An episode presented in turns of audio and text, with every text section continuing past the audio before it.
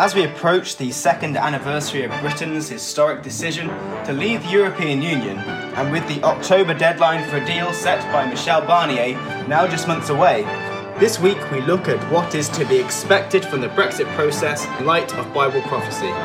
This is Paul Barnes joining you for this week's edition of Bible in the News. Ezekiel 38 refers to a future invasion of Israel by a large confederacy of nations. These nations include Magog, as well as Gomer and all his bands. By comparing references from Josephus and Herodotus, we can find that Magog refers to Eastern Europe, and in a similar way, by comparing Josephus with another Greek historian, Diodorus Siculus, we can find that Gomer refers to a large section of Western Europe, particularly France. From this, we can see that continental Europe is united in this military venture.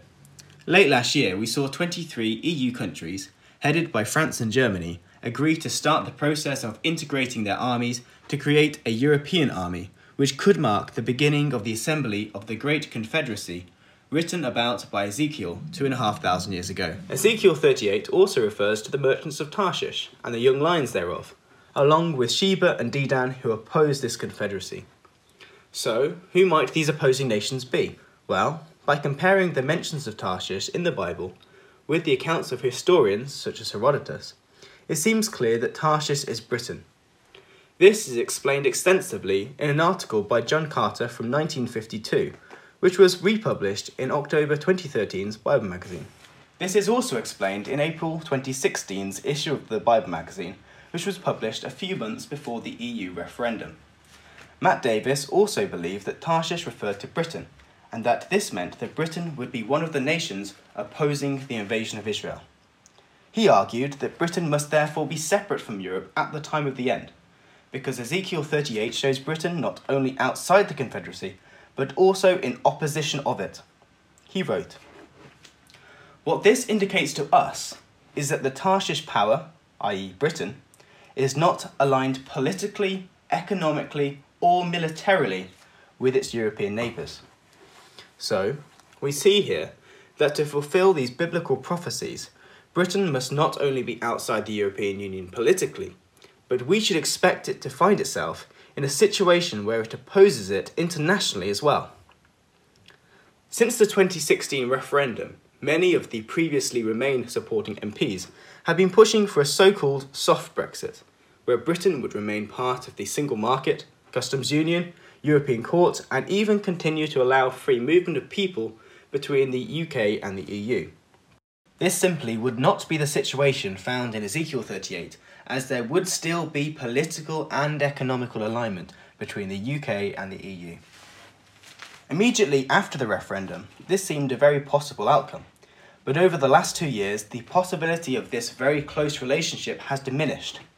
All significant amendments tabled to force the government to negotiate in this way have been ultimately rejected. And meanwhile, in Brussels, negotiations are in grave difficulty with some questioning whether a deal between the two sides is still possible before the deadline in October.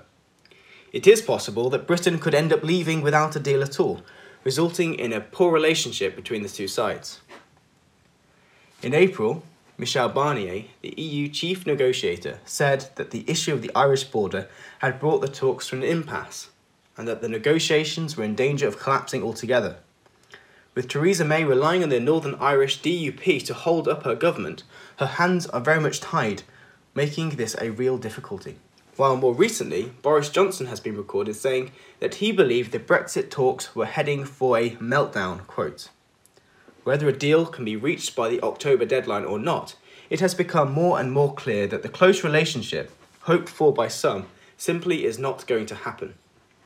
Tim Farron, the then leader of the pro EU Liberal Democrats, said that the Prime Minister had chosen the hardest form of Brexit. Quote, Less and less people see a close and friendly partnership between the UK and the EU as likely, and we can be sure that whatever the exact situation is when Britain does leave the EU, events in the world will prepare her further for her role in Ezekiel 38.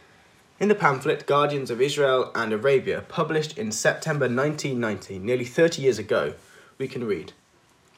The timing we do not know, but the author of this booklet believes that Bible prophecy requires Britain's ultimate separation from Catholic Europe. On this basis, he has no hesitation in saying that Britain's eventual exit from Europe is a certainty.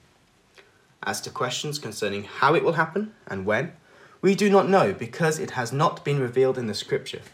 But when it does happen, it will be yet another sign verifying the remarkable dependability of those prophecies in the Bible. Many politicians have been debating whether or not Brexit can still be stopped.